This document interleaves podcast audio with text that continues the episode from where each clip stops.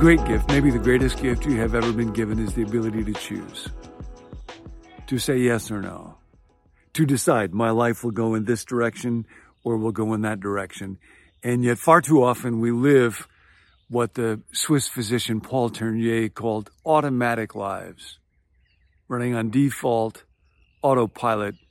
There was a commercial back in the day where a person has a moment of truth and says, I could have had a V8 instead of just this ordinary breakfast drink that I had. And of course, uh, that's a profound tragedy in the human life. I could have been this kind of father, could have been this kind of pastor, could have been this kind of person, could have been this kind of friend. All the thoughts that I might have had, the deeds that I might have done, the words of blessing that I might have spoken, the man that I might have become. All of that just gets lost because I'm just, not because I choose to go the wrong direction. I just live on autopilot. So we're going to do a series now called Choosing Well.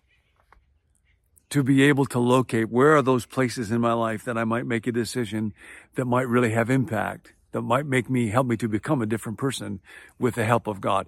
And our guide in this is going to be this Swiss physician, Paul Tournier. He's been called the most influential Christian physician of the 20th century. So today, I want to tell you a bit about Paul Tournier's life and why we're going to use him as our guide. He was born in Geneva, Switzerland in 1898. Nancy and I actually just spent an afternoon in his archives in the home in which he grew up. His dad Louis Tournier was a poet and a great preacher in St. Peter's Cathedral in Geneva, which had been the home church of John Calvin, the basically birthplace of the Protestant Reformation in the French speaking world. But Paul Tournier's dad died when he was three months old. And his mom died a few months after, a few years after that. So Paul Tournier was raised in this home where Nance and I sat by his uncle, Jacques Ormond. Very wealthy family, but Jacques and his wife had lost their own children, and so there was a great deal of grief and sadness. And Paul Tournier grew up feeling unwatched, uncared for, unloved, deep wounds in his own life. One of the things that we're learning together in the fellowship of the withered hand is that our wounds, our scars, my inability to do it on my own becomes something that can be redeemed by God and used by God in my life with other people and my relationship with you. And Paul Tournier found this. He spent his life then looking for uh, what is deep and real and true and meaningful in other persons. In 1932, he joined uh, folks called the Oxford Group.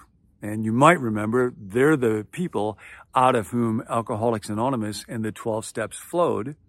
Tournier, as it turns out, dedicated his first book to Frank Buchman, who was the founder of that group.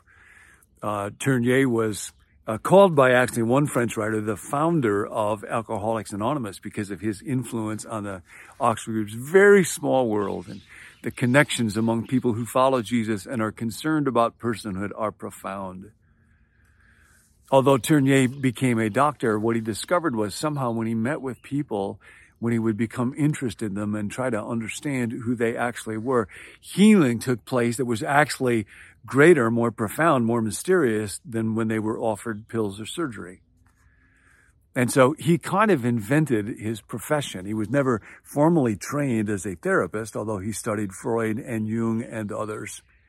But over time, he would simply meet with people and seek to understand them and bring them into the presence of God.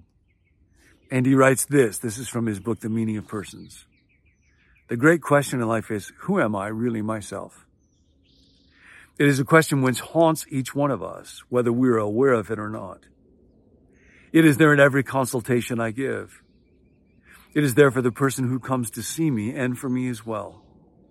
This frank and living contact with people is the very substance of my professional life. It is for me quite as much as for the person who consults me, a means of discovering myself. I seek to attain it not only in my consulting room, but all the time, in every meeting with another person, in my own family, with my friends, in conference, and on holiday. In a manner of speaking, I occupy a privileged observation post. The majority of those who come to see me have made up their minds to reveal themselves to me more openly than they ever have revealed themselves before. They tell me things they have never dared to tell anyone else. It's not just them that I must try to discover, but the human person in each of them, shorn of the deceptive appearances under which it so easily masquerades in everyday life. And so this is the choice that I want to talk about today from Paul Tournier. As I walk through the day, as you walk through the day, look for the person, um, that human being of great worth to God underneath all of the masks and the superficiality of human appearances.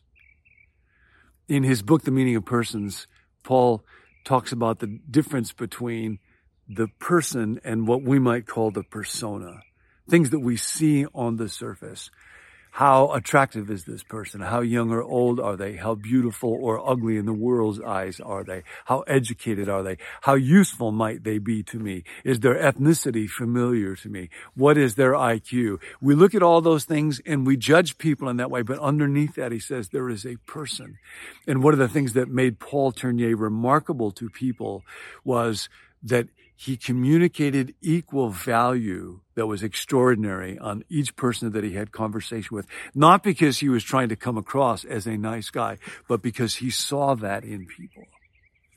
My friend Sam brought folks to meet with Tournier back in the mid 80s, 35 years ago. And he said people would ask him a question. Paul Tournier had a brilliant mind. He could answer any question. What's the Trinity? Will my dog be with me in heaven in three minutes? But he also had a way of dealing with each person and honoring them.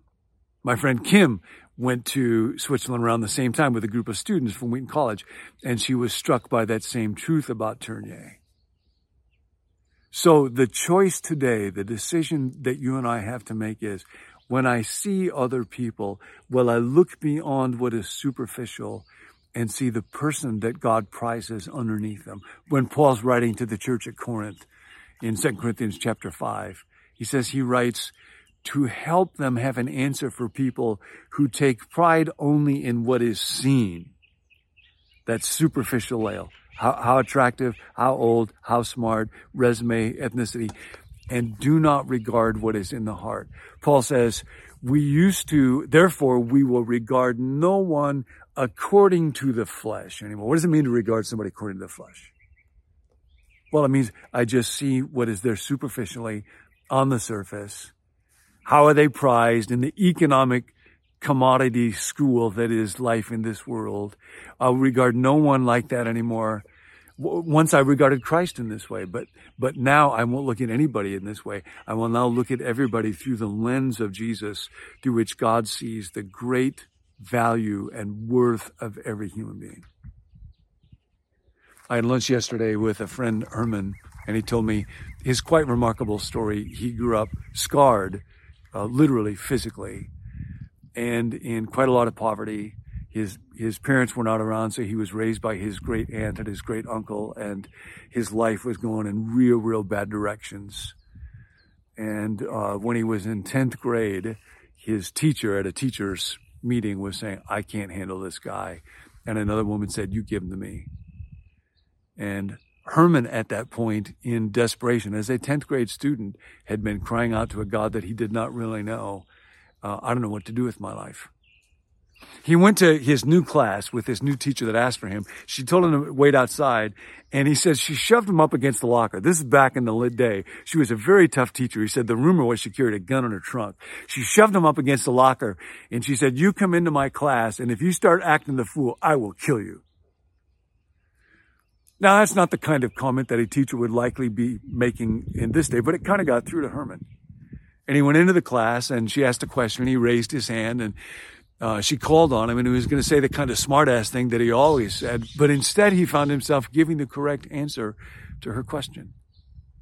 And she said to him in front of all of those students, Herman, if you will go home and devote yourself to studying and not play the fool, you could be somebody.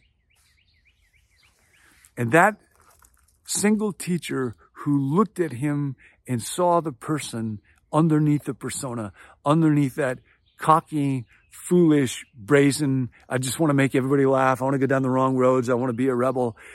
The person who saw what God and spoke to that person changed his life.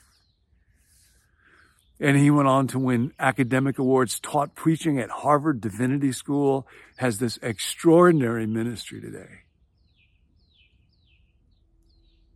All day long, we come in contact with human beings who were made by God for whom Jesus died. Choose really wisely. Choose really well. Today, God, would you help me when I look at people, not just gaze on the surface, not just say, oh, this one is important or attractive or potentially useful. This one I can dismiss. This one's not very interesting. This one's not very gifted. Oh, God, save me from that. I could be a person who sees other human beings the way that God does. When I get to the end of my life, other people might say about me that I looked into them and I saw worth and I communicated value and I was generous and I gave. I know, I know, I know that's what I want. God help me. God help you. That's part of the meaning of persons. Choose well. See you next time. Thanks for joining us here at BecomeNew.me. You can join the conversation on YouTube or Facebook or Instagram. If you'd like to receive the daily emails that go along with each video, let us know at becomenew.me at gmail.com. Or if you want prayer, you can text us at 855 888 0444. We'll see you next time.